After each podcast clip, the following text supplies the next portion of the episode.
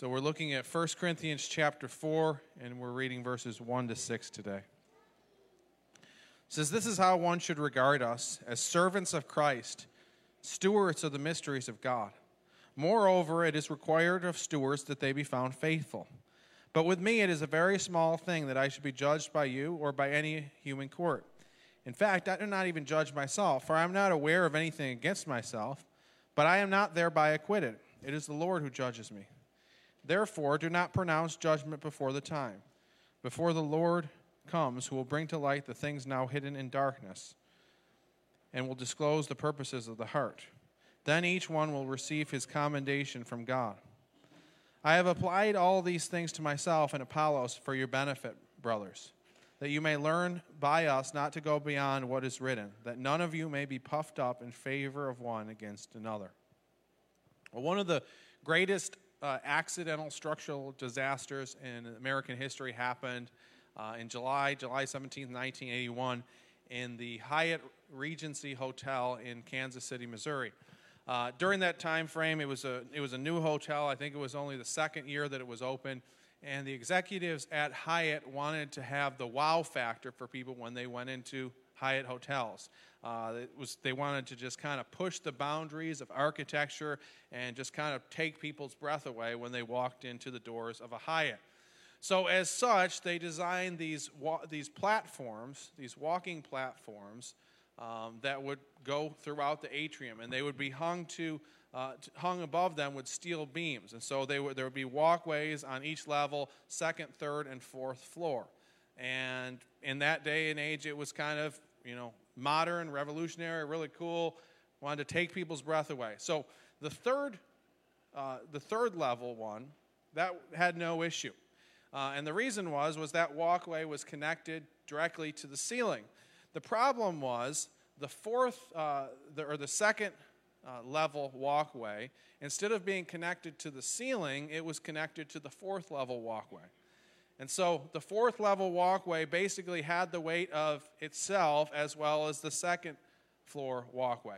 So even without any people on it, it was already over capacity, and the result was disastrous. 114 people died, 200 or 200 plus were injured. It was all because there was too much weight on the structure, and it caused the whole structure to collapse. I think there's issues like that issues in our life that can weigh us down. And if we're not careful, there's one issue that can kind of cause us to collapse under its weight. The issue I'd like to talk to, you about today, uh, based on this passage, is the issue of judgment or judgmentalism. And my hope is that as we look at this passage, we can both take the weight off of our shoulders of thinking that we should be judging other people and also take the weight off of our shoulders of feeling other people's judgment. So, Paul is going to talk about that freedom from judgment here. And, and when we think about judging, I think that there's a lot of confusion. And I think that people think that our culture has become less judgmental. But I think what really has happened is just kind of changed its object. We've changed our object of judgmental, uh, judgmentalism. So earlier this year, uh, there was a story, a, a true story, um, a woman went to a grocery store and she went in to get a, you know, some milk or eggs or something, just a real quick trip. She left her car running, unlocked. And so this thief comes up, jumps in the car, starts to drive away with it. He doesn't realize that this lady's four year old daughter is in the back seat. Now, he's a thief, he's not a kidnapper. So he realizes the daughter's in the back seat and he turns around he finds this woman and he orders the little girl to get out of the car, and then he starts scolding this parent about her parenting and leaving the child in the car. The police uh, spokesman, Matt Henderson, said this He actually lectured the mother for leaving the child in the car and threatened to call the police on her. Obviously, of course, we're thankful he brought the little one back. I mean, think about that someone doesn't have any problem with the morality of stealing someone else's car, but feels like he needs to judge this parent who left, her, left the child in the car. People say that our culture is becoming less judgmental. We hear people say, Don't judge me, or who gives you a right to judge someone else? And on the one hand, it seems like on moral issues, we've become less convicted. We've become less uh, of holding biblical, biblical worldview. And some might say that's less judgmental. For example, in 2018, 67% of people approved of homosexuality compared to 40% in 2001. 69% approved of premarital sex compared to 53% in 2001. 76% uh, of Americans say divorce is morally acceptable compared to 59% in 2001. And 65% of Americans approve of childbirth outside of marriage compared to 45% in 2002 when Gallup added that question to the poll. Uh, 55% in 2018 opposed pornography, um, but the number who said it was uh, acceptable increased from, uh, to 43% from 30% uh, who approved of it in 2011 when Gallup added that question. So, on, on the one hand, people say, okay, we're becoming less judgmental, we're less uh, holding to a biblical worldview. Uh, but I think it's just we've shifted focus. We've shifted from morality to kind of uh, some motives. Like we judge people's motives a lot more than we used to. Uh, so when you think about that, it's like um, if somebody says something wrong, you can have someone who has their career and has a great career, and then they say that one word that's wrong, and they can completely lose their career, their livelihood over one word or phrase or thing that they say. Uh, if you associate with someone who's of a different political party, it can be seen as scandalous. I remember last year, uh, a Republican senator smiled at and patted uh, a Democrat on the back, and it was like this whole scandal. It's like they're fraternizing with the enemy. It's like, where have we come as a culture? And yet we say, oh, yeah, we're less judgmental than we used to be. We've just shifted the focus. We used to judge morality, now we judge not just morality, but motives. And uh, as we look at this passage and, and this idea of judging or judgmentalism, uh, Paul is certainly not saying that it's wrong to hold biblical convictions or even to speak out the truth.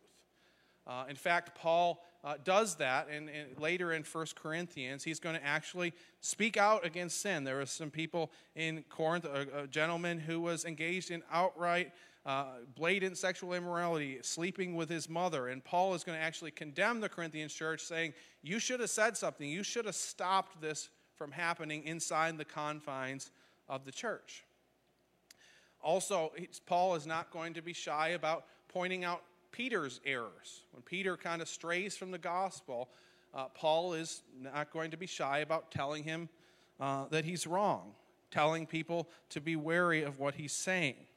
And so, Paul is certainly not saying that we shouldn't hold biblical convictions and just kind of be wishy washy and just kind of flow with the tides of culture. But he's also warning us against being judgmental. Now, the, the, issue of judging in the scripture is something that's kind of nuanced. And, and we don't have time to go through kind of a whole study of, of judging. Uh, we're kind of just going to be focusing on this passage today. Uh, but certainly in the scriptures, we're told that we're going to be uh, discerning, we need to be wise, we need to be wary, we need to judge people's motives, see if they're you know, of the Lord or not at times. But what's often condemned is hypocritical judgment saying, you know, it's okay for me to do something, it's not okay for someone else to do something.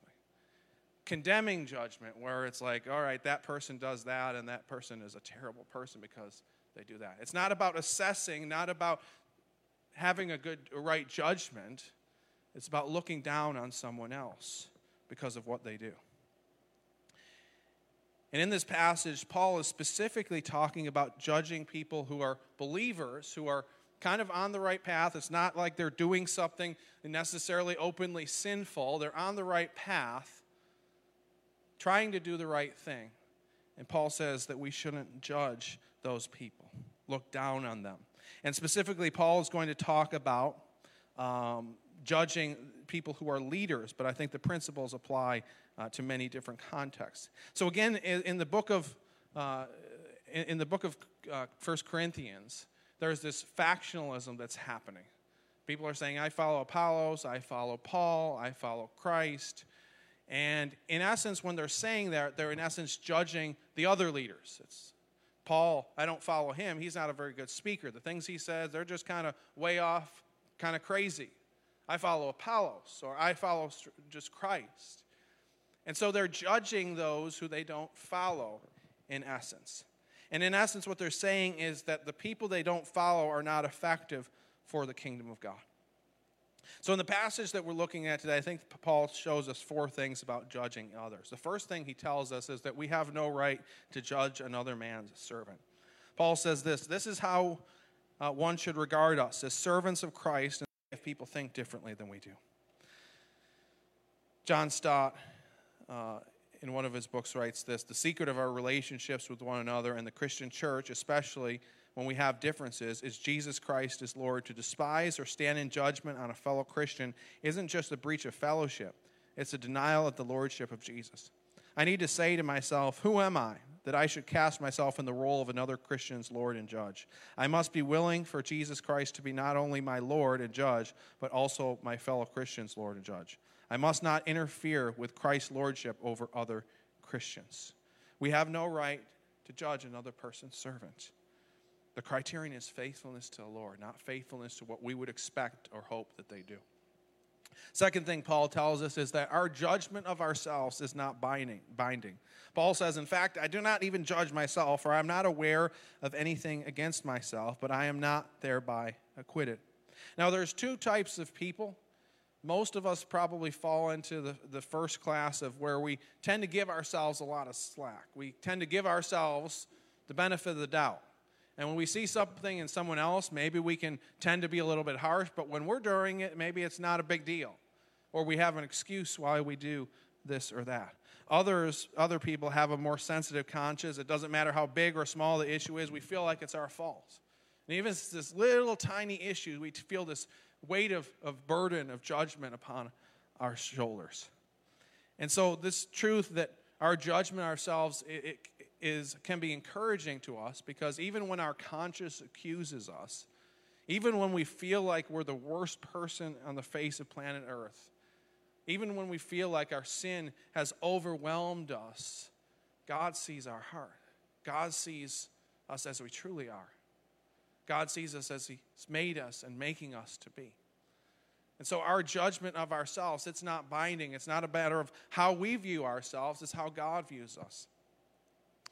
On the other hand, if you think too highly of yourself, you feel like you have this holiness figured out, feel like we don't sin anymore, or our sins aren't that big. God sees us. God sees every little thing. And it doesn't change how God views us. And I think most of us tend to overestimate our positive qualities and characteristics, and we tend to underestimate our negative ones. So I'm a bigger guy, not that tall, but I grew up playing hockey and I would uh, remember doing like locker room boxing, and I did pretty well in that. And I did. I've done a little bit of jujitsu, a little bit of karate, and I've always always thought of myself as kind of a tough guy, and thought like I could take most people. So a couple weeks ago, uh, Patrick and I were hanging out, and uh, we went to this place that had these games, and there was this uh, punching bag, and the punching bag would measure how hard you hit the punching bag. Uh, so I'm like, all right, let's do this. And so Patrick goes up and, and he lands a punch, and it, it, it, it just goes to the top almost, and it says he's a strong man. I'm like, all right, I'm going to beat him. And so I go and I wind up, and I hurt my elbow, hit it with my forearm, and it goes boop, boop, boop, boop, boop, boop. And so I'm like, all right, let's try this again. I just missed it this time. Uh, this time I'm going to beat him. So I go up, I, I do the same thing. It's like, all right, all right. I missed it again. Let me try. I'll try again. Try it a third time. I hit it a little bit better, but it still went boop, boop, boop, boop. Fourth time, boop, boop, boop, boop. It was like a quarter of what his punch was. And I'm finally like, all right, I don't want to fight you. Let's just not get into a fight. But I still think I can take him. But you look at the numbers, the numbers just don't add up.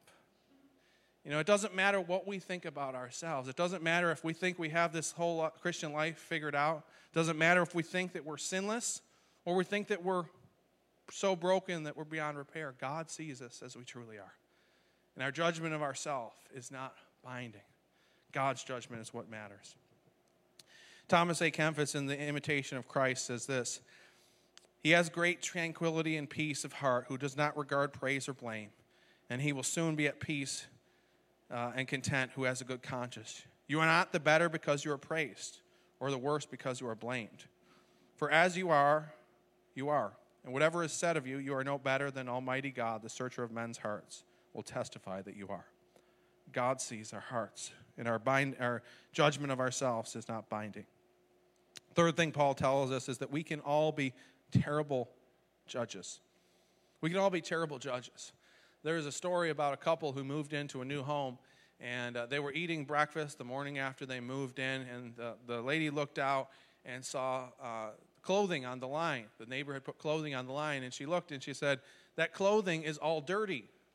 I, I wonder who taught the neighbor how to do her laundry. Maybe she needs some new laundry soap. And so each morning they would have breakfast, and she would look out and see the clothing, and it was always dirty. She always made some comment about it being dirty. Well, one morning she got up, and she they were having breakfast. She looked out, and she's like, "It's clean. The clothing is finally clean. She must have figured out how to do laundry." The husband sheepishly said, Honey, this morning I got up early and I cleaned our windows. Sometimes we see things only through the lens of our own sinfulness. And we're often terrible judges of character. We often, our judges are so, our judgments are so off base. I mean, think about this passage and think about what Paul uh, was experiencing. Think about the judgment people were levying against him. Some people were saying that he was a false prophet. Some people were saying that he uh, was teaching this foreign gospel. Some people were saying, well, he's just not effective. They were saying he, he doesn't speak well, he, he maybe has a short stature. We don't know that for sure. But they were levying a lot of different judgments against him. And look at what became of him. Apart from Jesus Christ, he's probably the most famous person in all of Christianity. Wrote a good percentage of the New Testament. This is a person that people were judging and saying, he's not going to be very effective for the kingdom of God. We're terrible judges of character. In his book Grace Awakening, Chuck Swindoll shares a story uh, of how he was he went to this he was doing this uh, Bible conference one time, and this was like a week long conference, and uh, he met this couple at the beginning of the conference, and they seemed like nice people, and he just kind of chatted with them a little bit. But he noticed that every time he would go up to preach, about 10 minutes in, this man would fall asleep. And so he was getting a little bit frustrated because without fail, he just kept falling asleep. And so he started judging this person in his mind, and it kind of got him worked up. And he's thinking, well, he must have just come because his wife dragged him there. Uh, he must be a carnal Christian. He doesn't care about hearing the word of the Lord. And he's thinking all of these things in his mind the whole week long. Then at the end of the week, the woman comes up, and at that moment, he's thinking, all right, she's going to come and tell me, all right, my husband, he, we need to pray for him. He doesn't care about the things of the Lord. He just fell asleep through the whole conference. I'm sorry that he disrespected you in this way. But she comes up and says, I just wanted to let you know my husband, um, we came here because my husband really wanted to come here. He's uh, got terminal cancer, doesn't have very long left. This was his dying wish to come to this conference, even though he's taking uh, a number of medicines that cause him to get really drowsy. He wanted to be here, and you're one of his favorite preachers, and he would he wanted to be here more than anything else. So just thank you for uh, putting on this conference. He felt a little embarrassed after that. He said, uh, "I stood there all alone, as deeply rebuked as I had ever been." we all can be terrible judges. We could probably all go around and tell stories of how we misjudge someone.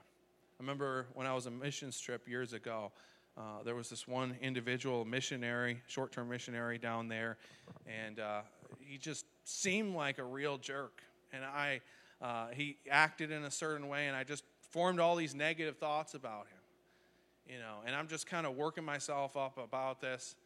And then I had an opportunity by God's grace to talk to him later and just kind of hear his heart. And he turned out to be like the most caring, genuine person, uh, one of the most caring, genuine people I ever met. We have this tendency to misjudge people, we're often terrible judges. So Paul tells us we're often terrible judges. The final thing Paul tells us is that God is the good and the righteous judge. Paul says that when the Lord comes, he will bring to light the things now hidden in darkness and will disclose the purposes of the heart. He says, then each one will receive his condemnation from God. Man's judgment is imperfect, incomplete, and often biased, but God's judgment is perfect, complete, and impartial. God sees everything, God sees our hearts. Now, again, on the one hand, this can be scary because God sees every evil thought that we've ever had, every evil intention of our heart, even when we're doing the right things. He can see our evil motives if we're doing them with the wrong heart. And so that's scary in a sense, and it's a warning for any who would kind of put on a show or display that we can fool other people, but we cannot fool God. God sees what's in our heart, God sees what's beneath the surface.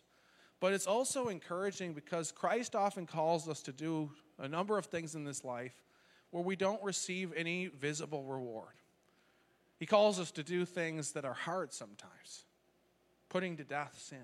It's not fun, it's not easy. The reward is great, but often we don't see that reward right away. He calls us to love those around us, even when we don't get that love in return.